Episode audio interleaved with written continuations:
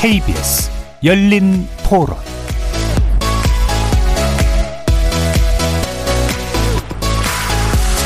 안녕하십니까. KBS 열린토론 정준희입니다.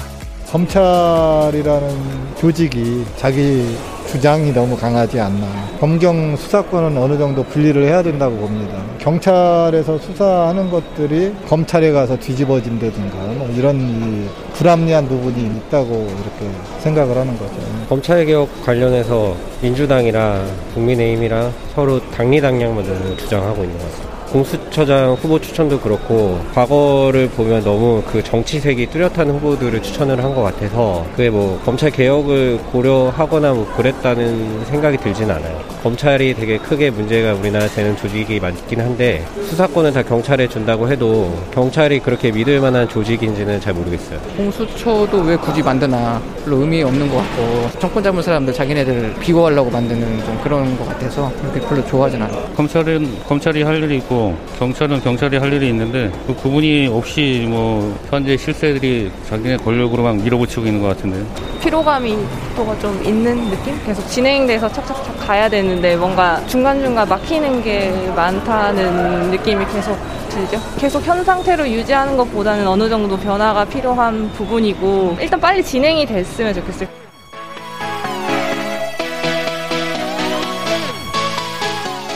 거리에서 만나본 시민들의 목소리 잘 들어보셨습니까? 오늘 토론 주제는 검찰개혁의 현주소와 향후과제입니다. 검찰개혁은 문재인 정부가 심혈을 기울여온 주요 국정과제지만 제도개혁의 핵심인 입법 과정에서부터 난항을 겪어야 했습니다.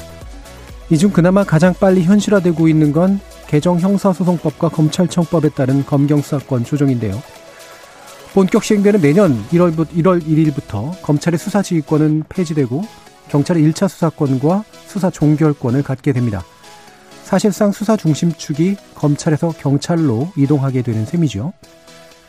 하지만 법 개정 이후 관련 시행령이 발표된 뒤로 검찰은 물론이고 경찰 내부에서도 불만이 제기되고 있는 것 같습니다.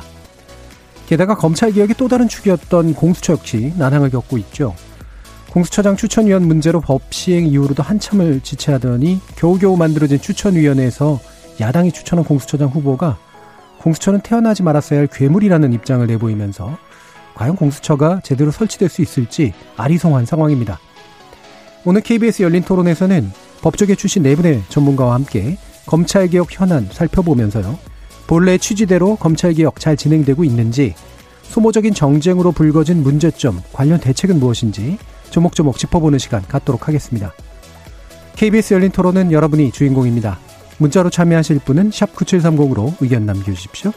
단문은 50원, 장문은 100원에 정보 이용료가 붙습니다. KBS 모바일 콩, 트위터 계정 KBS 오픈, 그리고 유튜브를 통해서도 무료로 참여하실 수 있습니다. 시민 논객 여러분의 뜨거운 참여 기다리겠습니다. KBS 열린 토론 지금부터 출발합니다. 살아있습니다. 토론이 살아있습니다. 살아있는 토론, KBS 열린 토론. 토론은 라디오가 진짜입니다. 진짜 토론, KBS 열린 토론.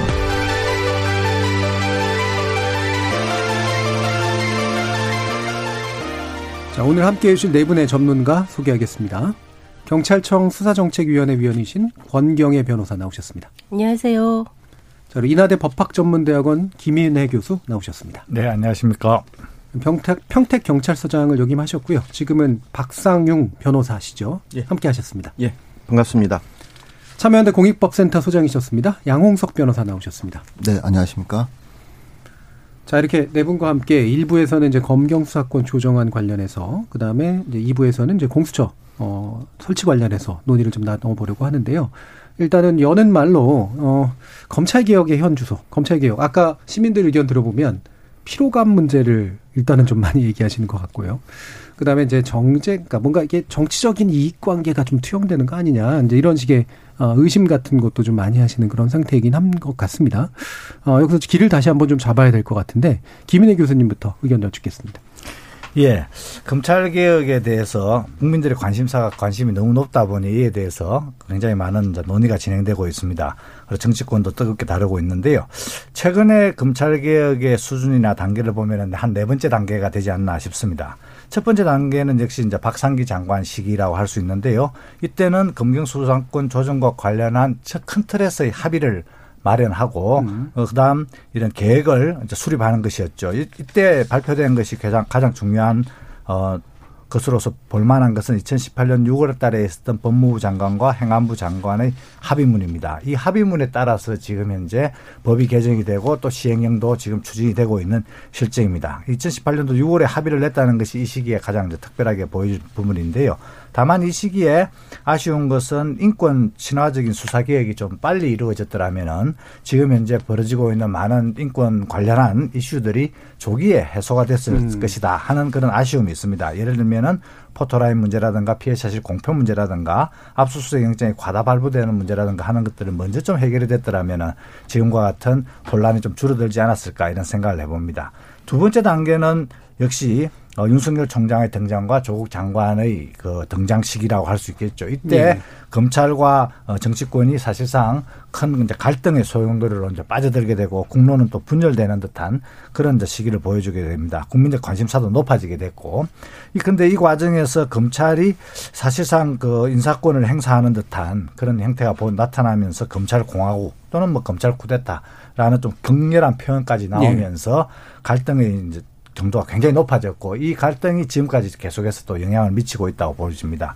세 번째 단계는 역시 형사소송법과 검찰청법을 개정해서 검경수사권 조정이 법률적으로 정리가 되는 시기 그리고 공수처법 제정으로 인해서 공수처가 출범하게 되는 그런 계기가 되겠습니다. 이것이 작년 말 예. 국회에서 통과되는 시점이죠. 그렇게 벌써 1년입니다. 예. 예. 그러면서 사실상 법률 수준에서의 개혁은 이제 끝이 난 것이죠. 그러면은 그 법을 집행하는 행정부로서는 이 법을 이제 현장에 실무로서 정착시켜야 될 그런 이제 과제를 안게 되겠습니다. 그것이 네 번째 단계라고 할 수 있는데 그 네 번째 단계는 이제 시행령이나 아니면은 그것보다 더 낮은 내규라든가 규칙 등을 통해서 현장에서 그러한 검찰개혁이 이루어진 그 법들을 이제 적용시키는 그런 이제 단계가 되겠습니다. 그렇기 때문에 실제로 보면은 아주 꼼꼼하고 치밀하고 그다음에 국민들에게 피해가 가지 않도록 하는 그런 여러 가지 교육이라든가 매뉴얼을 개발한다든가 아니면은 그것도 현장 사람들 사이에서의 그런 창의적인 내용들을 낸다든가 하는 것들이 좀 필요한 이제 그런 시기인데 지금 현재 그러한 시기가 진행이 되어야 함에도 불구하고 바로 또 내년에 1월 1일부터 법이 시행되기 때문에 네. 그러한 준비가 꼼꼼하게 진행되어야 함에도 불구하고 지금 현재 정치적 갈등으로 인해서 이런 부분이 제대로 진행되고 있는 것인지 하는 것이 잘 확인이 안 되고 있고 그렇게 됨으로써 국민들이 상당히 조금 불안감을 느끼는 듯한 그러한 이제 시기다 이렇게 얘기할 수 있겠습니다. 그러면은 이제 내년 1일부터는 5단계가 돼서 직접적으로 검찰개혁에 이런 검찰개혁이 된 그 법을 실제로 시행하기 때문에 검찰개혁이 어느 정도 되었는지를 직접 눈으로 확인할 수 있는 그런 시기가 내년 또는 내후년 이렇게 이어질 것으로 예상이 됩니다. 그리고 미흡했던 여러 가지 후속 입법 조치나 후속 그 시행령 조치들이 또 시행될 것으로 이렇게 예상해 볼 수가 있겠습니다. 예. 지금 이제 김인혜 교수님께서 되게 역사적으로 쫙 몇 가지 단계로 좀 짚어주셨습니다. 이제 문재인 정부 초기의 문제, 그 다음에 조국 장관 임명 이후의 문제, 그 다음에 국회를 법을 통과시켰던 이후, 그 다음에 시행령에서 이제 한동안 좀 멈춰있는 현재 단계까지 이야기를 좀 해주셨고요. 역사적으로 쫙 짚어주셨으니까 또 다른 선생님들께서는 핵심적으로 좀 어떤 측면에 좀 주목하시는지 의견을 들어볼게요. 양홍석 변호사님. 네. 좋게 말하면은 지금 이제 진정한 개혁이 좀 더 되어야 되는 미완의 상태에 있다라고 볼 수 있고요. 좀 냉정하게 말하자면은 뭘 개혁했는지 모르겠다는 좀 모호한 상태에 있다라고 생각합니다. 왜냐하면 이제 검찰권 오남용에서 이제 검찰 개혁의 필요성이 논의가 됐었는데 그렇다고 하면은 검찰권 오남용의 현상과 원인을 명확하게 분석하고 그에 맞는 대책을 개혁이란 이름으로 추진을 했어야 됐는데 현 정부나 여당의 이제 검찰 개혁이다라고 얘기하는 것은 수사권 조정에 불과했지 진정한 개혁이라고 보기는 좀 어려웠다는 생각이 듭니다. 왜냐하면은 검찰권 오남용이 가장 문제됐던 부분이 검찰의 직접 수사 영역이었습니다. 그 직접 수사 영역은 근데 실질적으로 검찰청법 개정을 하면서도 거의 건드리지를 못했거든요. 그러니까 실제 개혁해야 될 부분은 개혁하지 못한 상태에서 다른 이제 검경 수사권 조정을 하면서 이제 경찰의 수사 자율성만 높이는 그런 방향이 됐었고, 그리고 경찰의 수사 자율권을 높이는 것 자체는 뭐 바른 또 방향일 수도 있겠습니다만은 수사 자율성을 제고하는 만큼 수사 절차에 대한 통제를 강화했어야 되는데 수사 절차에 대한 통제를 약화시킴으로써 국민의 기본권 침해 가능성을 또 오히려 더 높였다라는 생각이 듭니다. 그래서 결국에는 본질은 사실은 검경 수사권 조정이 문제가 아니라 예. 검찰 개혁의 문제는 수사나 기소, 불기소 판단에 있어서 그 적법성, 적정성에 대한 이제 검찰 내의 통제가 제대로 안 됐다는 어떤 역사적 반성에서 비롯된 것인데, 그 부분에 대한 개선 조치가 정부 여당의 이제 검찰 개혁 방안들에는 거의 없었기 때문에 여전히 이제 검찰 개혁은 사실 미완의 과제로 남아 있다라고 생각합니다. 예. 그러니까 일단은 뭐 미완이라고 볼 수도 있고 어디로 가고 있는지 모르겠다라고도 네. 또 냉정하게 볼 수도 있는 문제를 좀 짚어주셨어요. 그러니까 결국은 공수처 문제를 제외하고 나서도 검경 수사권 조정이라는 문제를 좀 너무 협배화된 것이 아니냐. 라는 그런 말씀 주셨습니다. 박상용 변호사님도. 예, 쉽게 말씀드리겠습니다. 이 수사와 기소권이거든요. 네. 그럼 일반 국민들 볼 때 수사권이라는 게 뭘까? 수사는 범죄를 입건하는 겁니다. 어떻게 보면 쉽게 말하면 일반 국민들이 전과자를 만드는 겁니다. 네. 이거는 신중을 해야 되거든요. 기소권은 뭐냐? 재판에 기소하는 겁니다. 네. 이게 어떻게 보면 한 사람의 운명을 좌우하는 거죠. 이제까지 검찰은 수사와 기소권을 갖고 있었습니다. 수사도 하고 기소도 했습니다. 그래서 그러다 보니까 너무 경찰이 할 일까지 검찰이 한다. 검찰의 본연의 의무인 공소유지에 집중하자. 수사는 경찰이 하자. 다만 검찰은 수사를 하지 않더라도 꼭 필요한 수사만 하자. 이것이 이제 검찰 개혁의 핵심인 걸로 알고 있습니다. 네.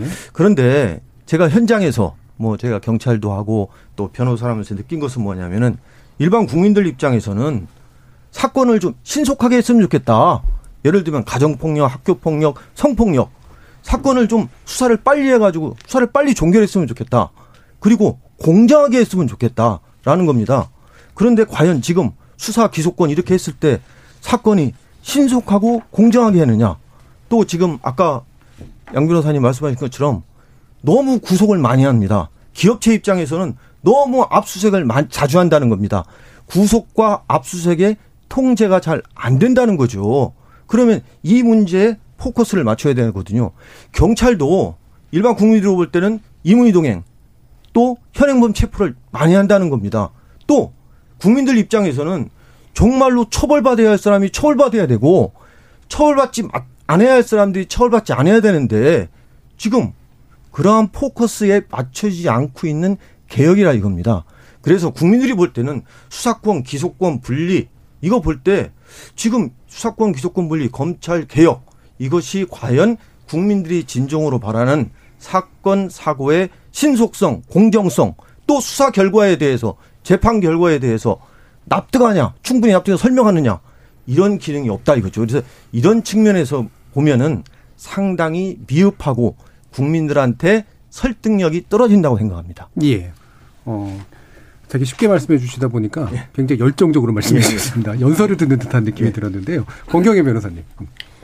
우리의 그 검찰 개혁의 큰 궁극적인 목적은 영미법상의 그 공판 중심주의, 당사자 대등주의라고 하는 사법 체계를 만들겠다라고 하는 게 궁극적인 목적이라고 저는 생각을 합니다. 예. 그런 과정에 비춰봤을 때 현재는 지금 완결된 그런 검찰 개혁의 완결된 형태가 아니고 그 단계의 첫 걸음이라고 저는 생각을 하고 있습니다. 그런 의미에서는 대단히 어려운 첫 걸음을 뛰었다. 그래서 굉장히 진전된 부분들이 있다. 그럼에도 불구하고 그 검찰의 권력들을 그 분산시키는 것에 첫 어려운 첫발을 띄었지만 경찰이라고 하는 권력의 오남용 부분들에 대해서는 우리가 제대로 견제를 할 수 있는 장치를 가지고 있느냐. 예. 그런 면에서는 굉장히 우려되는 부분들이 있다. 그리고 또 공수처의 부분도 마찬가지의 우려들이 좀 굉장히 좀 불식하기 어려운 측면들이 있다. 그래서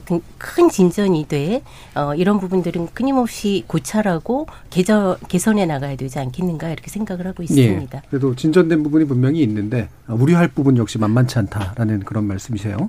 그럼 세부 내용으로 좀 들어가서 의견을 좀 들어봐야겠습니다. 계속 그냥 한 바퀴씩 돌다 보면은 금방 시간이 가기 때문에요. 네. 아예 쟁점으로 들어가는 게 좋을 것 같아요. 일단은 이제 시행령이 국무회의, 그러니까 수사준칙에 관련된 그 시행령 등을 포함해서 이날 국무회의를 통과한 상태니까 그거를 전제로 해가지고 쟁점 사항에 대해서 어떤 의견들을 가지고 계신지 들어볼 텐데요. 아까 이제 양홍석 변호사님께서 일단 검찰의 직접 수사 범위가 늘어난 부분, 이 부분을 얘기해 주셨잖아요. 좀 더 구체적으로 좀 설명을 해 주시죠. 그 사실 뭐 늘어났다라고 보긴 사실 어렵고요. 왜냐하면 이제 검찰청법 시행령인 그 검사의 수사 개시 범위에 관한 규정이 만들어졌는데요. 거기서 이제 직접 수사 범위를 늘렸다라는 평가도 사실은 있습니다. 네. 그런데 저는 이제 그 평가에 동의할 수는 없는데, 왜냐하면은 애초에 여당이 패스트 트랙으로 통과시킨 검찰청법상 보면은 검사의 이제 직접 수사를 개시할 수 있는 범위를 부패범죄, 경제범죄, 공직자범죄, 그리고 선거범죄, 방위사업범죄, 대형참사 이렇게 정해놨습니다. 이게 근데 아마 들어보시면 아시겠지만 굉장히 불확정한 개념입니다. 그래서 이런 불확정한 개념을 사용해서 사실상 해석으로 광범위한 적용이 가능한 형태로 법이 만들어진 것이 일단 첫 번째 문제였습니다. 그러다 네. 보니까 시행령상 이것을 이제 구체화하는 과정에서 직접 수사 범위, 직접 수사 개시 범위가 늘었다 이렇게 보긴 어렵고요. 애초에 법에서부터 줄이지 못했다 이렇게 평가하는 것이 저는 더 정확하다라는 생각이 듭니다. 예, 예. 근데 이제 이렇게 되다 보니까 사실상 직접 수사를 좀 줄인다라는 이제 취지로 대중에게는 알려져 있습니다만 실질적으로 직접 수사를 줄인 것은 아니고 직접 수사 개시 범위를 일정하게 제한했다는 것인데 그 제한도 굉장히 광범위하게 돼 있기 때문에 실질적으로 제한의 효과는 극히 없다라고 볼 수 있고요.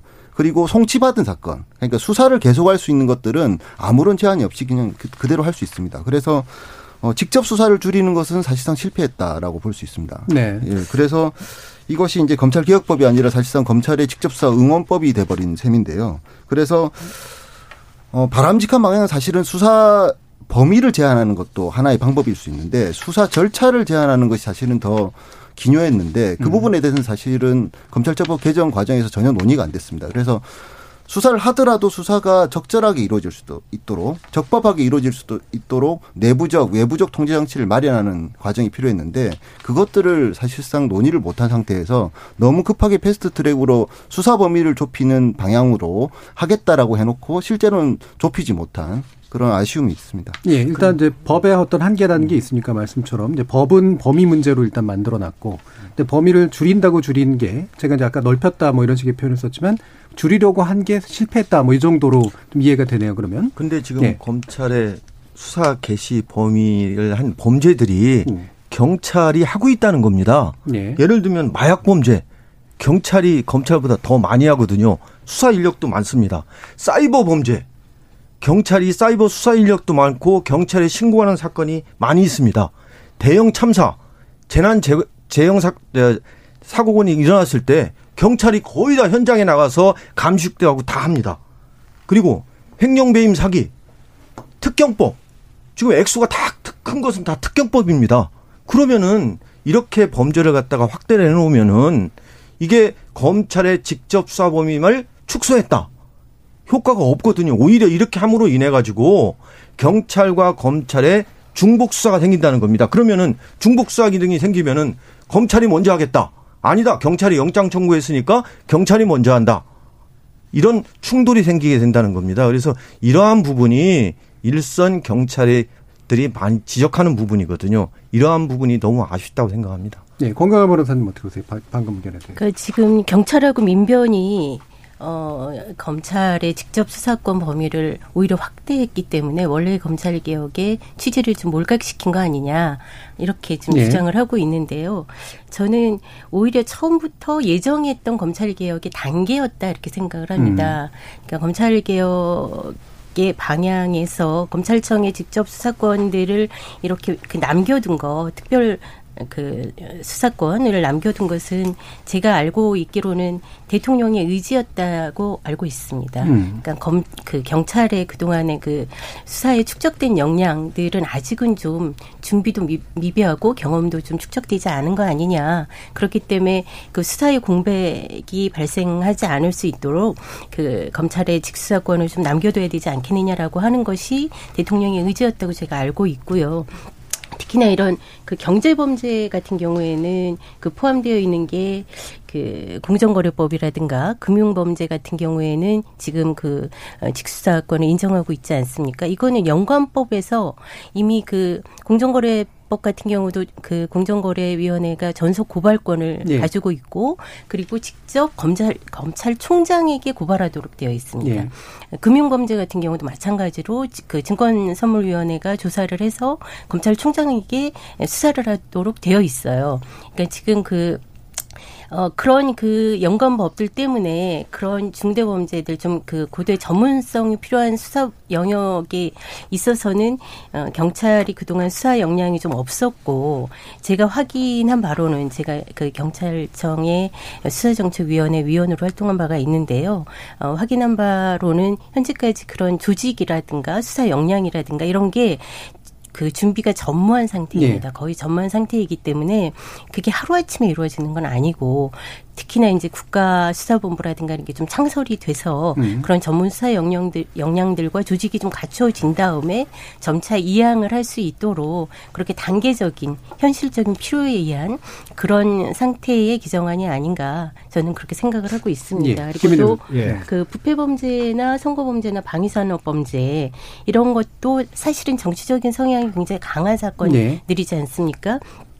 검찰 그나마 수사의 독립성을 위한 여러 가지 견제 장치들이 좀 있습니다. 검찰총장의 임기라든가 여러 가지 것들이 있는데, 경찰은 그거에 비해서 상당히 좀 그런 장치들이 마련되어 있지 않죠. 현재로는 좀 부족한 상태입니다. 그렇기 때문에 이런 정치적인 성향들이 강한 그런 범죄에 있어서는 아직까지는 검찰이 수사하는 게 맞지 않겠는가, 저는 현재 상태의 현실적인 고려가 있지 않았을까라는 생각이 좀 들고요. 그리고 대형 참사 범죄 같은 경우에는 경찰에게 이 부분은 좀 이양해도 되지 않았을까라는 생각은 좀 듭니다. 이 부분은 지금도 경찰이 충분히 수사 역량이 있었고 경험도 축적되어 있었고, 이 부분들이 그렇게 정치적인 외압이나 이런 것들에 휘말릴 수 있는 가능성들은 다른 거에 비해서 좀 적지 않을까 싶어서, 이 부분들은 경찰의 수사 범위들을 인정해 줄 수 있고 직수사권을 좀 제한할 수 있었지 않았을까라는 것이 제 개인적인 생각입니다. 예, 지금 방위사업, 선거, 그다음에 부패 문제, 공직자 문제 이런 것들은 기존의 검찰이 또 많이 해오던 영역이고, 검찰의 어떤 수사 노하우가 아직은 좀 필요하다라고 지금 판단을 좀 하시고, 그다음에 공정거래 관련된 것들은 이제 연관법령 때문에라도 남아있어서 바뀌는 측면이 있다. 네, 연관법령이 지금 하나도 개정이 안 돼 있습니다. 네, 일단 김인혜. 예,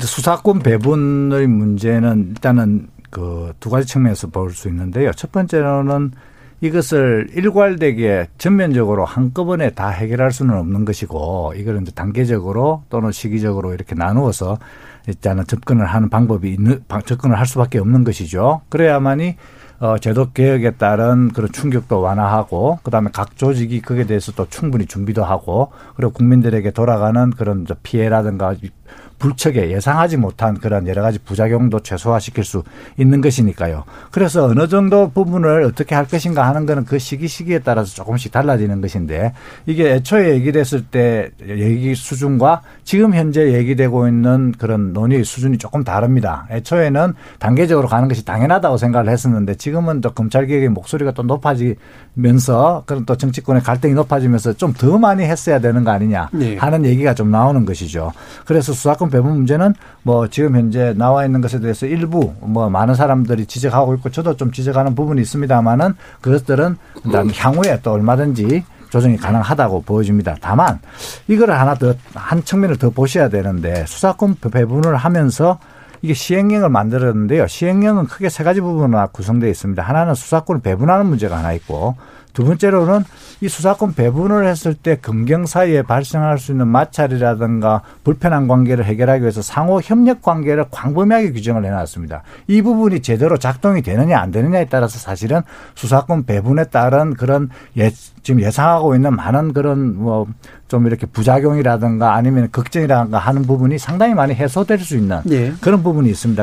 그렇기 때문에 이게 상호 협력이라는 부분이 법에도 나와 있고 시행령에도 아주 광범위하게 정해져 있거든요. 그렇기 때문에 지금이라도 검찰과 경찰이 그 상호 협력 정신을 발휘해서 계속해서 논의를 해가면서 서로가 서로를 이해하는 수준을 높여나가고 그래서 공동으로 국가의 치안을 유지하고 범죄를 수사한다는 점에 대해서 목표를 이제 같이 공유할 필요가 있는 것이죠. 그다음에 그 수사권 배분과 관련해서 무엇을 또 시행령에서 규정하고 있냐면 수사 절차에 관해서도 규정을 하고 있습니다. 아주 좋은 내용들이 많이 들어가 있습니다. 예를 들면은 별건 증거를 이용한 자백이나 진술을 강요하지 못하도록 하는 조항도 들어가 있고 심야 조사나 장시간 조사를 제한하는 그런 내용도 들어가 있습니다. 장시간 조사를 한다면은 충분한 휴식 시간을 줘라라는 그 규정도 들어가 있는 것이죠. 이런 것들은 지금까지 우리나라 법에서는 아직까지 시행령 단계에서도 들어와 있지 못한 것을 올림으로써 사실 인권 친화적인 수사 예. 그리고 또 수사권 배분에 따른 여러 가지 이런 과다한 수사라든가 중복 수사라든가 이런 부분들을 또 제한할 수 있는 제도들이 또 들어가 있습니다. 사실은 이 부분이 좀 더 관심을 좀 가질 필요가 있는 것이죠. 그렇기 예. 때문에 국민들에게 돌아가는 그런 피해 이런 부분도 어느 정도 막을 수 있는 것들이 시행령에 들어가 있는 것이죠. 그래서 시행령은 수사권 배분의 문제와 함께 상호협력이라는 제도를 통해서 수사권 배분에서 발생할 수 있는 여러 가지 그런 부작용을 줄이고 그다음에 수사 절차에서 인권 친화적인 수사 방법을 도입함으로써 그러한 또 부작용을 또 줄이는 그런 이제 노력을 같이 하고 있다는 점 예. 이런 것들을 좀 종합적으로 볼 필요가 있다 이렇게 말씀드리고 있습니다. 제가 수사 절차 부분을 네. 얘기를 하셨기 때문에 아까 양 변호사님이 또 먼저 말씀하셨으니까 수사 절차 관련해서 원래 했어야 될 것들이 많이 안 했다라고 했는데 지금 이제 시행령 네. 차원에서 상당히 좀 있다라고 얘기를 하시잖아요. 어떻게 보세요? 그 김인혜 교수님 말씀하신 내용은 예전에 이제 그 경찰청 훈령이나 대검 예규인 그 범죄 수사 규칙이 있습니다. 범죄 수사 규칙에 있던 것들을 시행령 단위로 이제 올린 거죠. 예.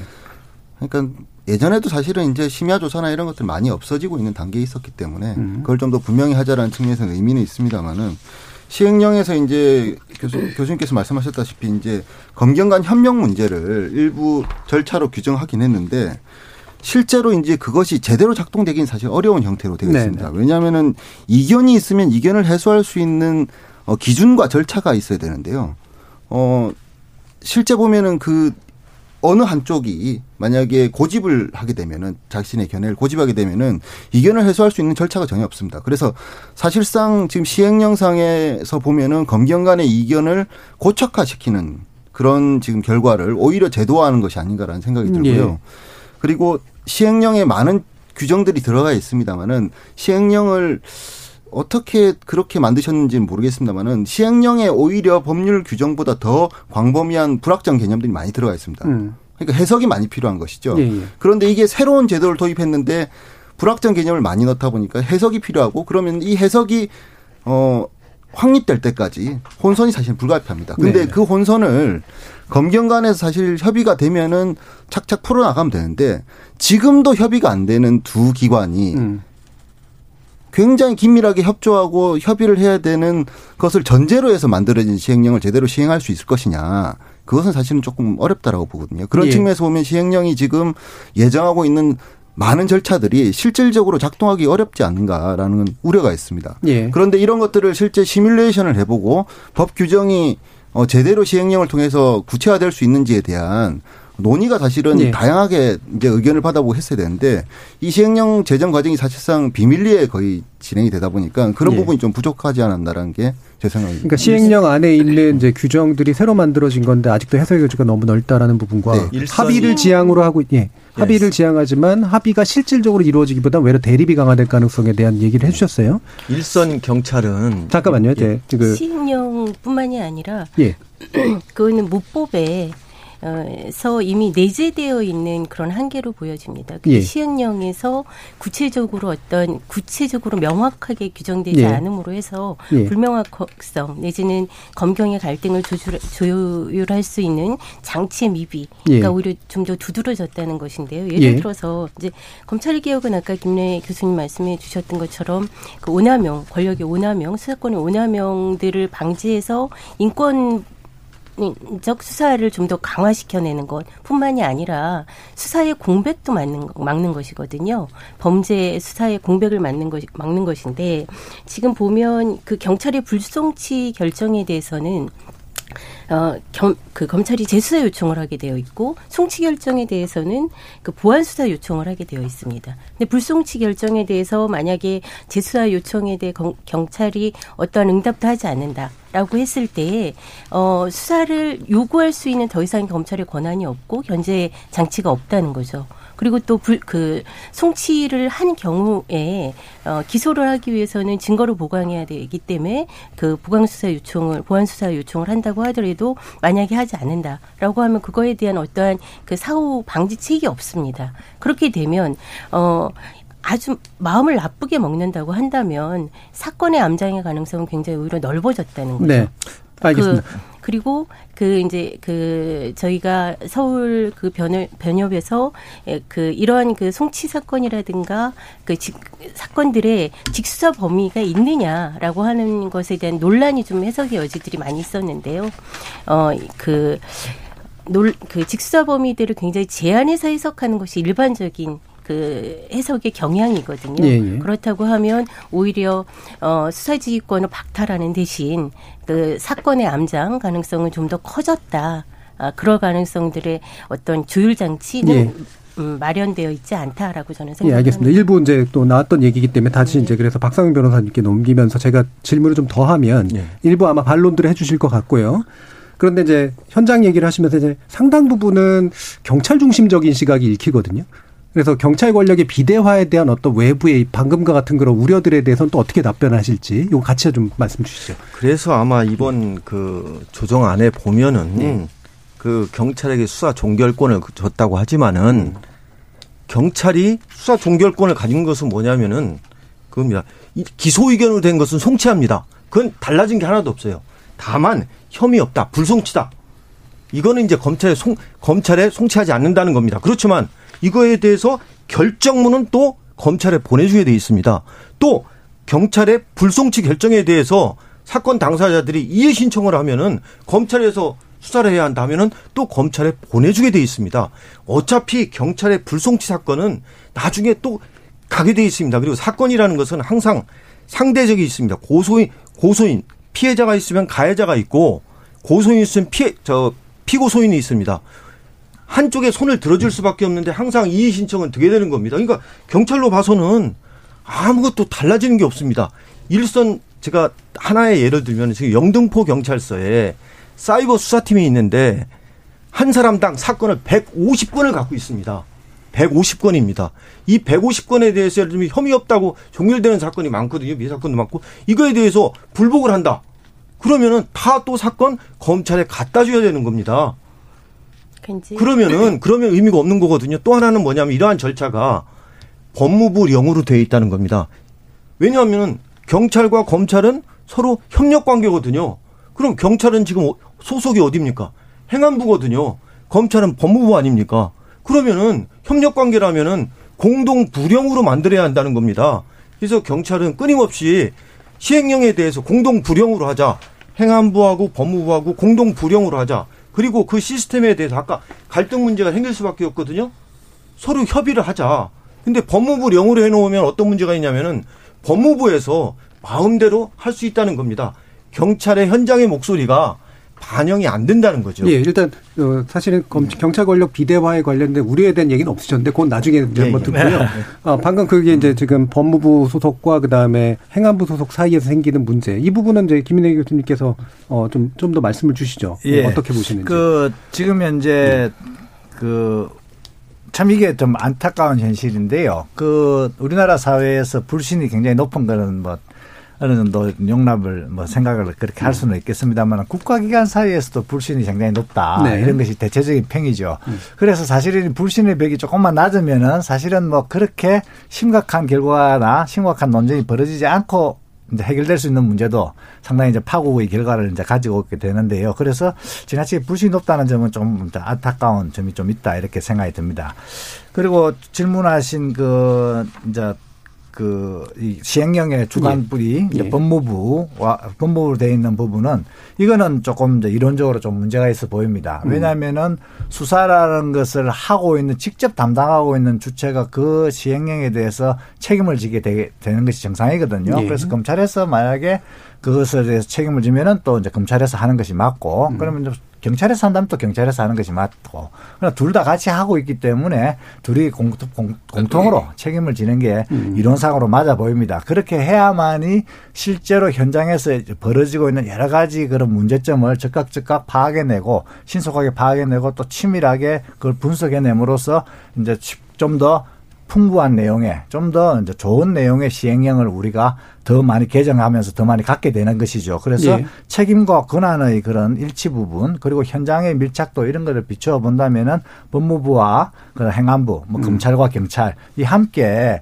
이런 시행령을 만들어 가면서 개정해 나가는 것이 좋지 않을까 예예. 이런 의견을 가지고 있습니다. 다만 이번에 법무부가 그 책임을 지되 자문위원회를 통해서 이렇게 경찰이나 행안부의 의견이 좀 이렇게 전달되도록 한 부분은 그만큼은 또 이제 틈이 조금 더 이제 생겨난 예. 것이죠. 이런 것들을 바탕으로 해서 조금 더 신뢰가 쌓여지면은 이제 서로 충분히 대화가 가능할 것이다. 이렇게 보여집니다. 실제로 예. 우리나라 시행령에서 주무부처가 2개인 것이 몇 개 제법 있습니다. 예. 그러니까 그런 경험이 있기 때문에 이 부분도 잘 서로가 신뢰를 높여 나간다면은 또 좋은 선례로도 예. 작용할 수 있겠다. 이렇게 예. 기대를 가져봅니다. 예. 예. 양홍석 변호사. 이제 대통령령 을 어느 부처에서 담당하느냐 문제는 사실 간단한 문제죠. 형사소송법을 법무부에서 관장하는 것이지 경찰청에서 관장하는 것이 아니거든요. 이 부분은 이제 박 변호사님께서 법무부령이라고 하셨는데 대통령령으로 만든 것이고요. 대통령령을 이제 법무부에서 형사소송법 시행을 하는 시행령이기 때문에 법무부에서 주관해서 만드는 것입니다. 그리고 이때까지 이런 정도의 수사경찰, 그러니까 경찰과 검찰의 수사권을 어떻게, 어떤 절차를 통해서 행사할 것이냐, 지휘를 할 것이냐와 관련해서 대통령령을 만들 때 경찰청 의견을 다 들었습니다. 지금 이게 만약에 자칫 잘못하면은 경찰만 있는 게 아니거든요. 해경도 있고 관세청도 있고 수사를 하는 부서들이 굉장히 많습니다. 그럼 다 공동 관한으로 할 것이냐. 그런 문제는 사실은 조금 그런 측면에서 보면 좀 간단하게 법무부령으로 두고 각 부처에서 의견을 내는 방식으로 기존에 해왔던 것처럼 하면 될 문제고요. 아까 이제 경찰 권력 비대화 문제를 말씀해 주셨는데요. 경찰 권력은 이미 비대하죠. 수사권 조정 이전부터. 수사와 치안을 사실은 총괄하는 조직이다 보니까 그런 형태의 국가경찰 조직을 운영하면은 당연히 비대할 수밖에 없습니다. 네. 그런데 이제 그 비대한 문제는 경찰위원회 실질화나 아니면 온전한 형태의 자치경찰제 시행을 통해서 이제 해결을 해야지 수사권 조정하고는 사실 직접 관련은 없다라고 예. 생각이 들고요. 수사권과 한정해서 보면은 이번 이제 수사권 조정을 통해서 경찰의 수사 자율성이나 책임성을 높이는 방향으로 나아갔습니다. 그것 자체는 사실 바람직할 수 있는데요. 아까도 말씀드렸다시피 이제 자율성과 책임성이 높아진 만큼 그에 대한 통제가 필요하죠. 예. 그런데 그 통제가 사실은 줄어들었다는 겁니다. 박 변호사님께서 말씀하셨다시피 이제 경찰이 수사한 결과 불기소 의견으로 지금 송치를 하고 있는데 그거를 불송치 결정이다라고 이제 바꿨는데요. 그렇게 되면 90일 동안 검사가 그 기록을 받아서 보게 됩니다. 근데 불기소할, 그러니까 죄가 없다라는 기록만 모아놓은 것들을 가지고 그걸 90일 동안 본다고 해서 그것이 잘 됐는지 잘못됐는지를 판단하는 건 쉽지 않습니다. 예. 그런 문제가 있고요. 그리고 시행령상 지금 재수사 요청을 하도록 되어 있는데 검사가 하면은 이제 재수사 요청을 이제 따르도록 되어 있습니다만은 그 요청에 사실은 이제 그 불응하는 경우나 아니면 불완전한 이행이 있을 수 있습니다. 그런데 이 재수사 요청을 1회로 한정하고 있기 때문에 사실상 경찰의 사건 함정이나 부실 수사에 대한 통제는 상당 부분 지금 오히려 기존보다 제한되는 형태로 네. 됐다라고 볼 수 있고요. 기소 의견으로 송치하는 것들도 마찬가지입니다. 보안 수사와 관련해서 아까 권 변호사님께서 말씀하셨다시피 이게 절차나 범위에 대해서 사실은 규정이 명확치가 않습니다. 시행령에서 그런 것들을 좀 구체화해놨어야지 이게 제대로 시행이 될 수 있는데 그런 것들을 갖다 새로운 제도를 도입하는데 전혀 구체적으로 규정을 안 해놓고 둘 간에 협의해라 이렇게만 해놔서 사실상 혼란만 사실은 가중하는 꼴이 됐고요. 예. 지금 이제 그 수사의 적법성, 적정성을 통제하기 위한 시정조치 제도라는 걸 새로 도입했습니다. 그래서 이제 법령 위반, 그다음에 뭐 인권 침해, 뭐 현저한 수사권 남용이 있는 경우에는 검사가 수사 절차에 대해서 어떤 조사를 해가지고 시정조치를 할 수 있도록 돼 있는데 그 조사가 수사인지 아니면 수사가 아닌 조사인지 자체도 지금 시행령상 불투명한 상태에 있습니다. 그러니까 수사면은 예를 들어서 강제 수사를 할 수도 있겠지만 조사는 사실은 절차를 마련해 줘야 되는데 시행령상 그런 절차가 없기 때문에 이것은 사실 장식에 불과한 제도로 남겨질 가능성이 굉장히 큰 겁니다. 예. 사실 일부 이제 마무리할 시간이 이미 다 되긴 했는데요. 박상용 변호사님께서 아마 반론하고 싶으신 영역이 조금 있으신 것 같아서 1분만 의견 들어보겠습니다. 일선 현장은요. 경찰 내부에서도 통제 장치가 많이 있습니다. 수사 이의 신청제도, 심사관, 영장 심사가 많이 있습니다. 거기에 대해서 이번에 종결권에 대해서 다시 또 이의 신청하면 검찰이 또 넘겨야 되고 또 검찰에서 90일 동안 보다가 다시 보완 수사해야 되고 그러면은 수사 어떻게 되겠습니까? 신속이 안 됩니다. 그리고 나중에 그 반대되는 사람은 불공정하다는 이의를 제기하게 됩니다. 그러면 그로 인한 피해는 누가 갈까요? 지금도 검찰은 송치하자마자 바로 경찰 의견서 그대로 카피해가지고 경찰 의견대로 한다. 이런 게 많이 있습니다. 이게 과연 국민을 위한 진정한 개혁이냐 아니냐. 저는 모든 것은 사건 사고는 신속하고 공정하게 해야 한다. 여기서 출발해야 한다고 생각합니다. 네, 알겠습니다. 자, 생각보다 상당히 견해 차이가 크네요. 똑같은 문제가 이건 더 외로 안 좋아졌다와 또 반대로 안 좋아졌다라고 하는 견해가 의외로 또 충돌하는 부분이 있는데요. 뭐 아까 아쉬운 부분이 좀 있으시겠지만 일단 이 정도 선에서 논의를 좀 정리를 하고 청취자들 의견 좀 들어보겠습니다. 정의진 문자 캐스터. 네, 지금까지 청취자 여러분이 보내주신 문자들 소개합니다. 천놈님, 검찰은 개혁될 것입니다. 저항이 거세도 결국 시대의 흐름을 막을 수는 없습니다. 민심이 천심입니다. 원희님, 법 개정 확실히 해서 검찰개혁 확실히 해주십시오. 청와대도 마음대로 압색하는 검찰이 총장 부인과 일부 전현직 의원은 치외 법권입니까? 압색도 하지 않고 있으니 이건 문제라 생각됩니다. 오윤재님, 구독이 무서워서 장을 못 담그나요? 법도 입법과 폐지가 이루어지는데 공수처라는 기묘한 기관을 설립도 안 해보고 반대부터 하다뇨. 일단 운영을 해보고 보완 등의 과정을 거치면 됩니다. 제대로 운영된다면 모든 조직을 정의롭게 만들 수 있습니다. 종욱님, 검찰 본인들 입맛대로 수사를 한다는 것이 진짜 문제입니다. 검찰개혁을 부른 건 김학의 전 차관의 성범죄 영상을 확인하고도 가르마 방향이 다르다는 궁색한 변명으로 덮어줬던 검찰 자신들입니다. 5191님, 공수처가 왜 필요합니까? 국민을 위해서인가요? 내 편은 태산 같은 죄도 덮어주고 상대편은 티끌도 조사한다면 정말 공정하고 정의로운 공수처가 될까요? 우려됩니다. 애플망고님, 검찰의 권력이 경찰보다 훨씬 세죠. 경찰도 문제점이 있지만 검찰에 비할까요? 그렇게 따지면 어느 기관이 완전 무결한가요? 권력은 분산돼야 합니다. 검찰은 기소부로, 경찰은 수사부로. 8902님, 평범한 시민이 수사권, 기소권에 대해 공부해야 하는 현실이 슬픕니다. 죄 있는 사람은 그게 누구든 그 죄에 합당한 벌을 받고 검사들 역시 죄를 지으면 똑같이 그에 합당한 벌을 받는다면 국민들은 생업에만 열중할 수 있을 겁니다. 라고 보내주셨네요. 네, KBS 열린 토론. 이 시간은 영상으로도 생중계하고 있습니다. 유튜브에 들어가셔서 KBS 1라디오 또는 KBS 열린 토론을 검색하시면 지금 바로 토론하는 모습 보실 수 있습니다.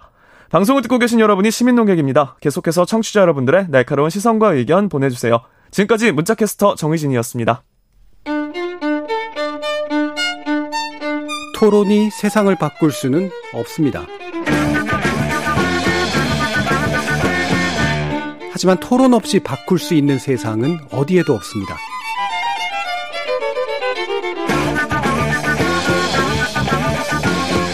세상의 선한 변화를 갈망하는 당신, 정답이 아니라 질문의 힘을 믿는 당신, 우리 KBS 열린 토론에서 만납시다.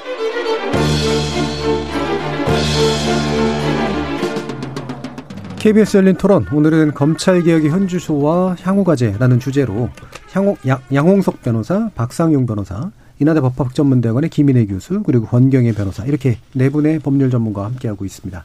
자, 2부는 이제 공수처 관련된 논의인데요. 아직 공수처 논의를 2부에서 시작 안 했는데도 청취자들 의견이 공수처 관련해서 또 많이 나오는 거 보면 아무래도 관심이 또 이쪽으로 쏠려 있는 그런 문제가 있는 것 같습니다. 지금 이제 결국은 후보 추천위원회까지는 구성이 됐는데, 그리고 후보 추천까지 이루어져 있는 그런 상태이긴 합니다. 이 모습을 어떻게 보시는지 또 네 분 총평 한번 들어보죠. 이번에는 권경애 변호사님부터 들어보겠습니다. 추천위원들께서 가장 적임자라고 생각하시는 분들을 엄선하지 않으셨을까? 예. 일단 저는 그렇게 믿고 싶습니다. 예, 신뢰하시네요. 네. 네. 알겠습니다. 예. 이제 검증 과정이 시작되겠죠. 네. 예. 네. 박상용 변호사님은. 저는 이 면면을 보니까 참 안타깝게도 예. 검사 출신이 많습니다. 예. 검사 중에서도 또 검사장, 고위직에 계셨던 분들이 많이 있습니다. 이 공수처 왜 출발하게 됐습니까? 검찰 수사 불신에 의해서 출발하게 된 거거든요. 근데 그 공수처의 장을 맡은 다양한 사람들이, 추천한 사람들이 검사 출신들이 많이 있습니다. 정말 저는 서글프다는 느낌이 듭니다. 예, 예. 알겠습니다. 예. 예. 검찰 되게 안 좋아하시나 봐요. 아니요. 되게 안 좋아하는 게 아니라 추천을 했는데 예. 꼭, 그리고 저는 검사도 이 고위직으로 올라가려면 일반 형사부를 거치지 않거든요. 예. 특수부를 거쳐야 됩니다. 저는 특별이란 말을 싫어합니다. 특별검사 뭐 저도 했지만은 예. 예. 그다음에 공수처도 특임 검사. 예. 예. 경찰도 뭐 특수대, 특별수사과. 근데 일반 서민들은 일반이거든요. 그리고 일반 현장에서 국민들의 어떤 아픔과 고통을 해주는 형사부 검사, 오래 했던 사람, 예. 출세하지 않은 사람, 그런 사람들이 좀 존경받는 사람들이 좀 돼야 되지 않을까. 저는 정말 이번에 추천된 사람들을 보고 느끼는 게 예. 검사 출신들이 너무 많습니다. 알겠습니다. 예, 검사, 일부 이제 판사 출신 후보들도 있긴 있습니다만 대다수가 이제 검사 출신 아니냐 이런 말씀이세요. 양홍석 변호사님 어떻습니까? 저는 이제 판사 출신이냐 검사 출신이냐는 큰 문제는 아니라고 생각합니다. 예. 이제 추천되신 분들을 제가 개인적으로는 아는 분도 있고 모르는 분도 있습니다만은 다 훌륭한 분들이고. 대부분 공수장으로서 직무를 수행하는데 필요한 경험이나 식견, 전문성을 가지고 있다라고 생각합니다. 근데 이제 검찰의 비위를 견제하는 기능에 이제 기대하는 바가 크니까 공수처장을 검사 출신이 하면 안 된다. 이렇게 보실 수도 있는데요. 공수처의 수사 범위에는 판사도 들어갑니다. 그럼 판사 출신이 하면 안 되는 건가요? 고위공직자들도 많이 수사 대상이 되고 있습니다. 그렇기 때문에 꼭 그런 출신의 문제보다는 적합한 분을 선정을 하면 좋다는 생각이 들고요. 오히려 지금 추천되신 분들의 면면을 보면은 오히려 처장보다는 공수처 차장 인선이 향후에 더 문제가 될 것으로 예상이 예. 됩니다. 그래서 그 부분과 관련해서 또 다른 논란이 시작될 것 같다는 생각이 듭니다. 예, 김인혜 교수님. 예, 공수처 문제로에 대해서도 저도 간단하게 얘기는 말씀드리겠습니다만 그 전에 잠시 나왔던 얘기를 말씀드리겠습니다.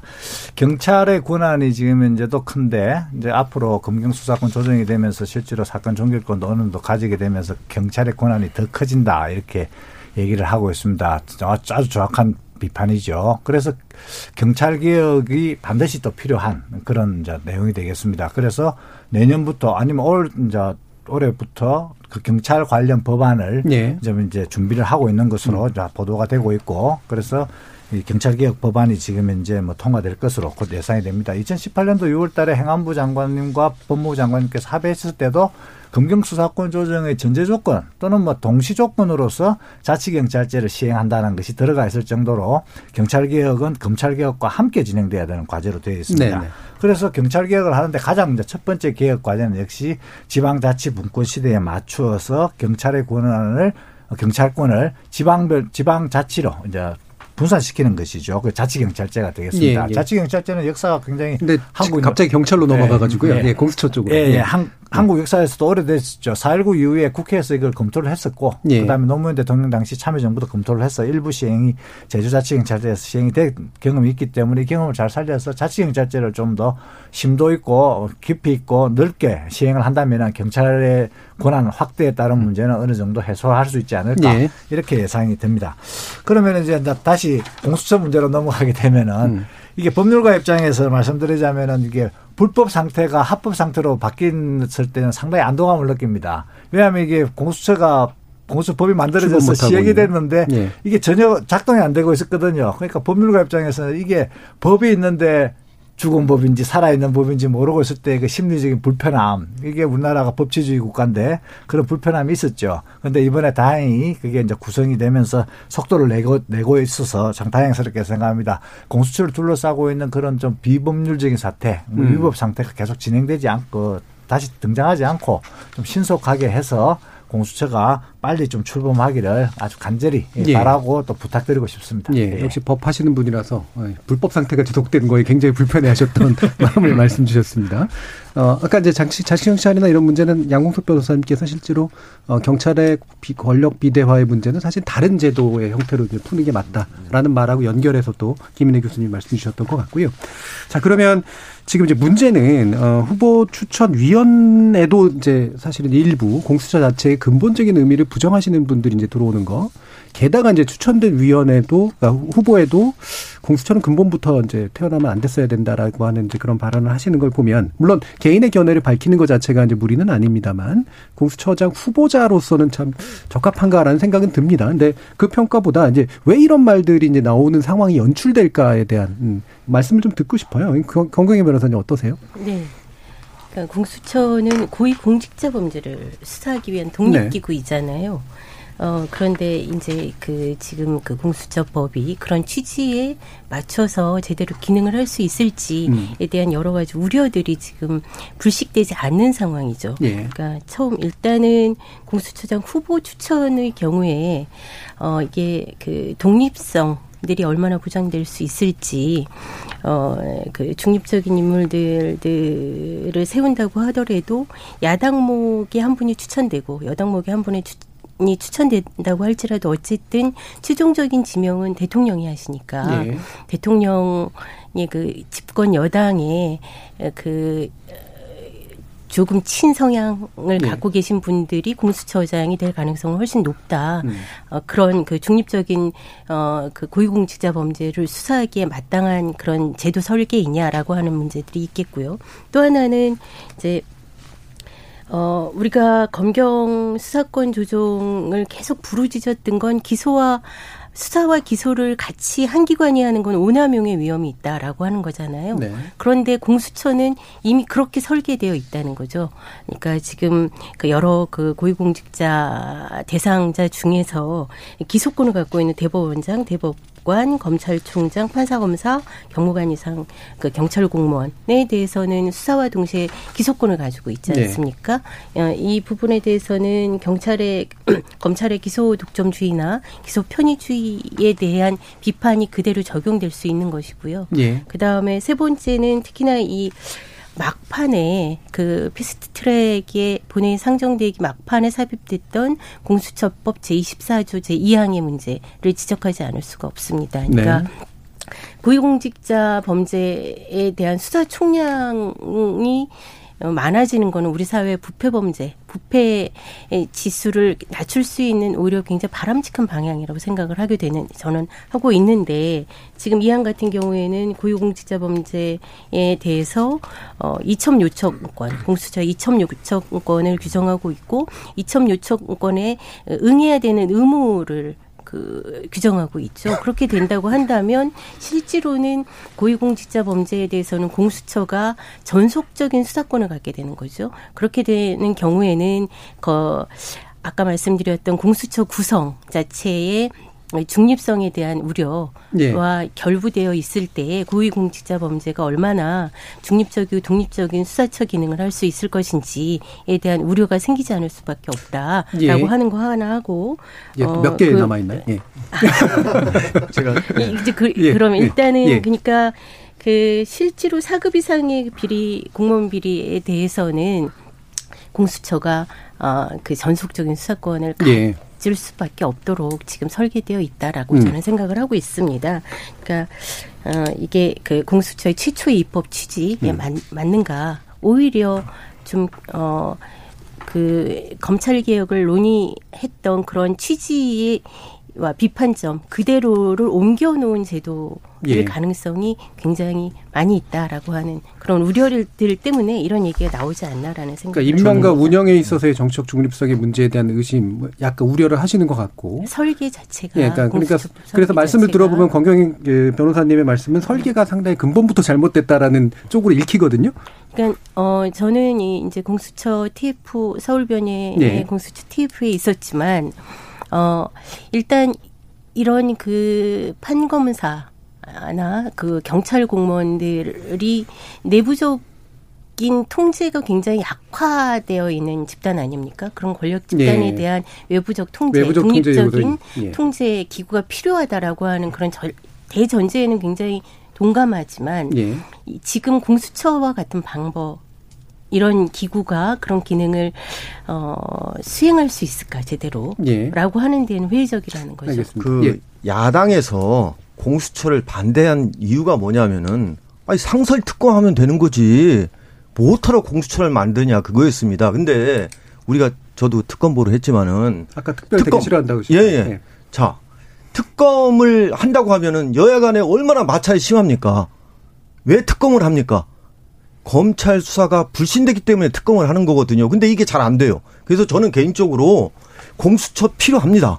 다만 여기 지금 추천되신 분들이 제가 볼 때는 추천의 기준이 뭡니까? 이제 중립성, 전문성, 공정성입니다.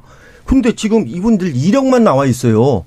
이분들이 취급했던 사건이나 이분들이 어떤 그 기록했던 이런 게 전혀 안 나와 있는 겁니다. 그리고 실질적으로 인사청문회를 열으면은 청렴성 갖고 따져요.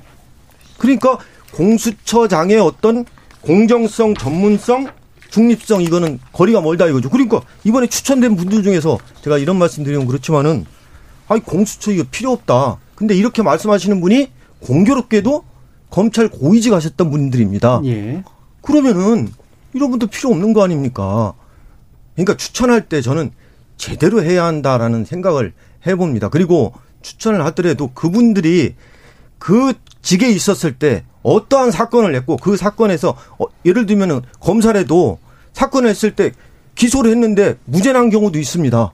그런 것도 좀 한번 살펴보고 분석도 하고 해야 한다고 저는 생각합니다. 이게 검증 과정에서 안 걸러질 거라고 지금 우려하시는 거예요? 그 자료를 지금 검증 과정에서 어떤 것만 하면 재산 과정만 나옵니다. 그러니까 자꾸 공수처장을 안 하려고 하는 이유가 재산 검증 과정 청렴성에서 먼지 털기 시작하니까 다 떨어지니까 합니다. 근데 실질적으로 중요한 것은 뭐냐. 이분들이 예를 들면 검사 출신이라면 기소 또는 판사가 재판하면서 잘못 판단한 것도 있거든요. 그러한 사건 이력을 검증을 해야 한다는 겁니다. 그리고 그러한 자료를 갖고 분석을 해야 한다는 겁니다. 이번에 각 기관에서 추천된 분들 그러한 검증을 했을까요? 저는 안 했다고 생각합니다. 알겠습니다. 추천 방식 과정에서 지금 말씀하신 직무적합성의 문제에 대한 고려보다는 그렇습니다. 나중에는 또 결국 청문회나 이런 제도들 어렵게 통과한다고 하더라도 재산이나 청렴성 문제로 떨어져 나갈 가능성에 대해서 얘기해 주셨어요? 김인혜 교수님. 예, 공수처 문제들하고 여러 가지 얘기가 나오는 것은 기본적으로 공수처가 도대체 무엇을 하는 기관인가 그리고 그것이 한국 사회에서 왜 중요하게 되었는가에 대한 공감대가 좀 약하기 때문이다 이렇게 생각이 듭니다.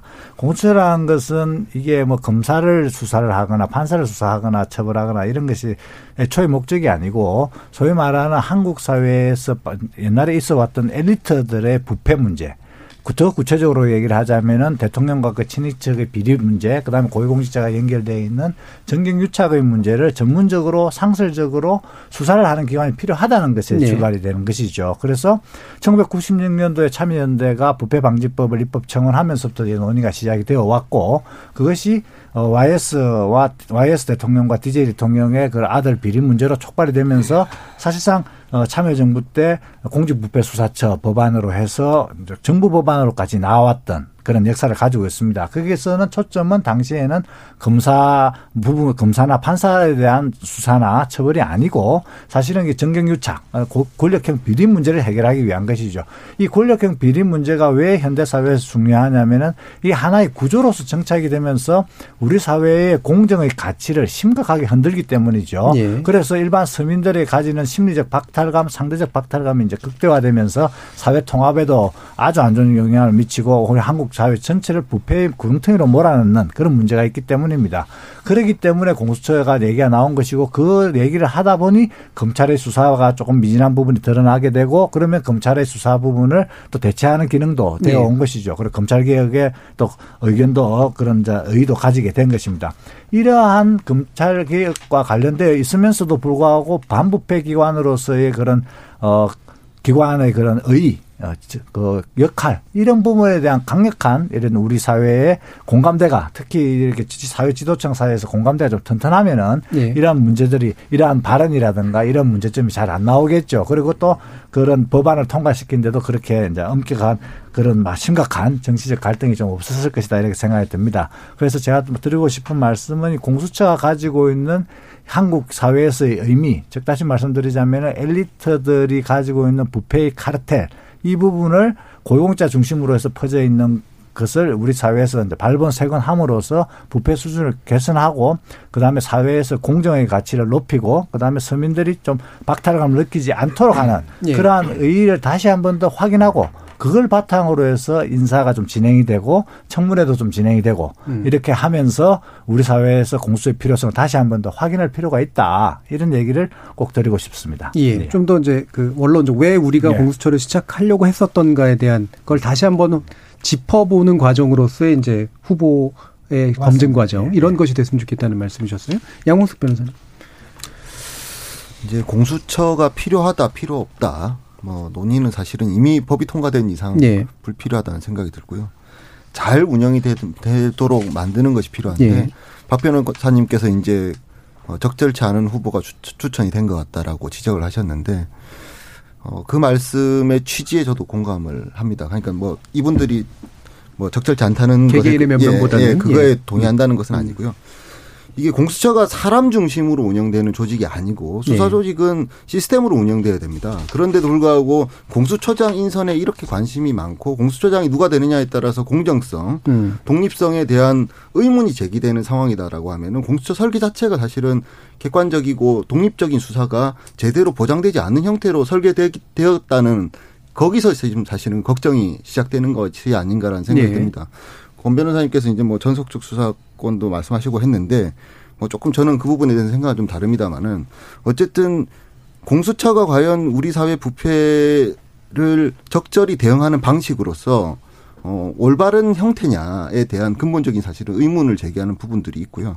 그리고 공수처 수사가, 검찰 수사는 독립적이지 않고 공정하지 않은데, 공수처 수사는 갑자기 만들어졌으니까 갑자기 독립적이고 갑자기 공정할 것이냐에 대한 의문이 있습니다. 그 부분에 대해서 사실은 제도로서 지금 해소가 안 됐기 때문에, 결국엔 공수처장이 누가 될 것이냐, 이 사람에 사실은 집중하는 것이 아닌가라는 생각이 들고, 이것이 사실은 불가피한 지금 우리 사회의 수준이다라고 보면은, 공수처장을 적절한 분으로 사실은 공정성, 책임성, 그다음에 전문성을 다 요구한다고 시민들은 말씀들 하시는데요. 어쨌든 공정성 문제에 있어서는 시비가 없도록 좋은 분으로 선정하는 것이 필요하지 않을까라는 생각이 듭니다. 제도 설계의 일부 좀 미비한 점들이 눈에 띄니까 이제 사람들이 자꾸 그 공수처장이라고 하는 존재를 가지고 이렇게 막 왈가왈부하면서 늘어지는 현상들이 나타나게 된다라는 그런 말씀이신데, 또 이런 면도 좀 있지 않을까요? 예를 들면 처음 시작하는 제도이기 때문에 결국은 개인화될 수밖에 없잖아요. 그러니까 처장이 누구냐 문제로 모든 문제들이 다 그냥 다 집중돼가지고 표현되는 그런 부분도 좀 있긴 있는 것 같거든요. 지금 조건에서 좀 그러면 그나마 뭐 아까 이제 김인혜 교수님 말씀 들어보면, 그래도 빨리 좀 임명하고, 그다음에 진행하면서 뭐 법을 개정하거나 아니면 구체적인 운영의 방식들을 바꾸는 간에 그 방향으로 좀 빨리 좀 갔으면 좋겠다라는 그런 의견을 주셨는데, 그럼 마지막으로 어떤 식의 이제 어떤 단계들이 좀 필요하다고 지금 보시는지, 네 분의 좀 순서가 좀 다를 수도 있을 것 같거든요.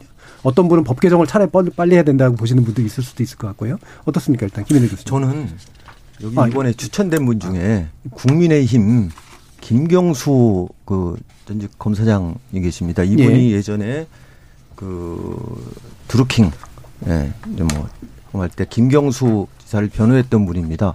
그런데 이번에 국민의힘에서 추천을 했거든요. 이 공수처장이 통과가 되려면은 국민의힘의 동의가 절대적으로 필요합니다.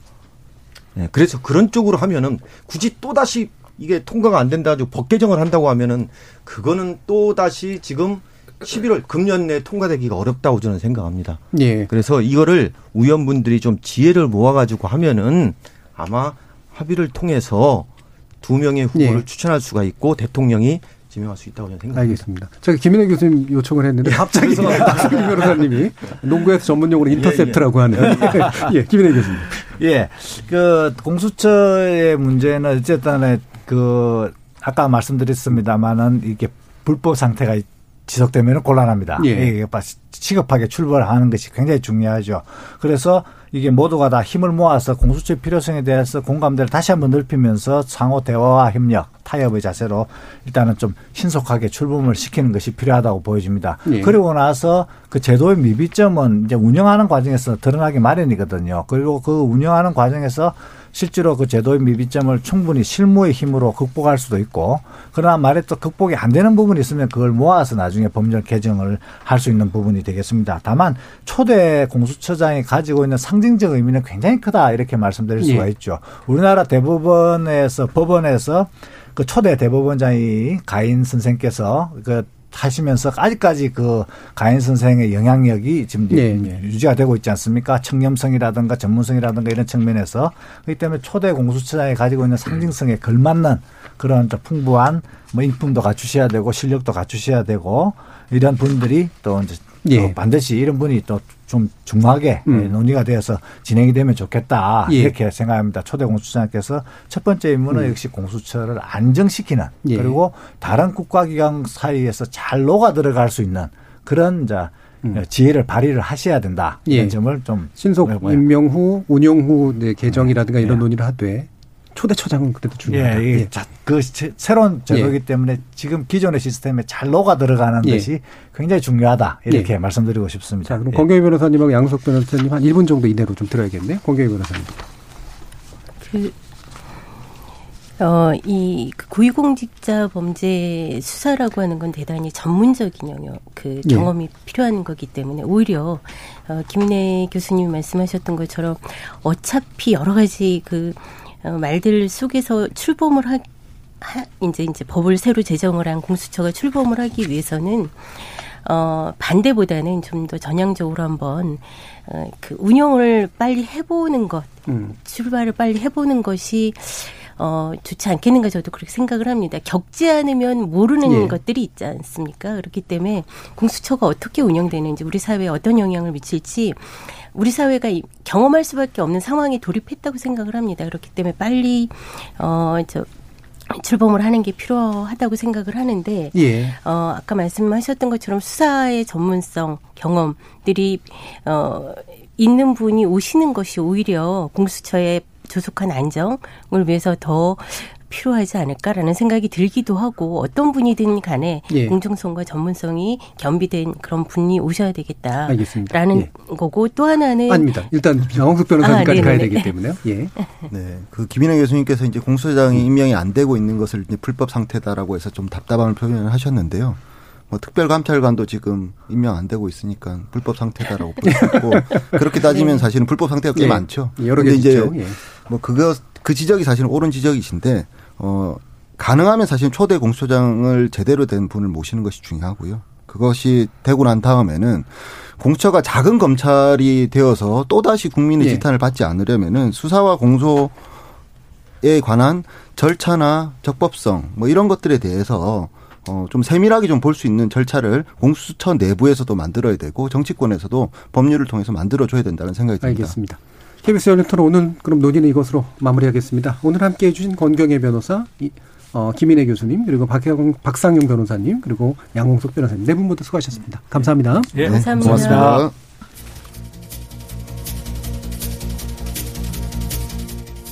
권경을 포함한 권력기관 개혁은 강력한 물리력이 권력기관 스스로를 위해 행사되는 그래서 국민의 인권이 침해되고 민주적 질서가 왜곡되는 과거를 벗어나는 데 핵심이 있는 것 같습니다.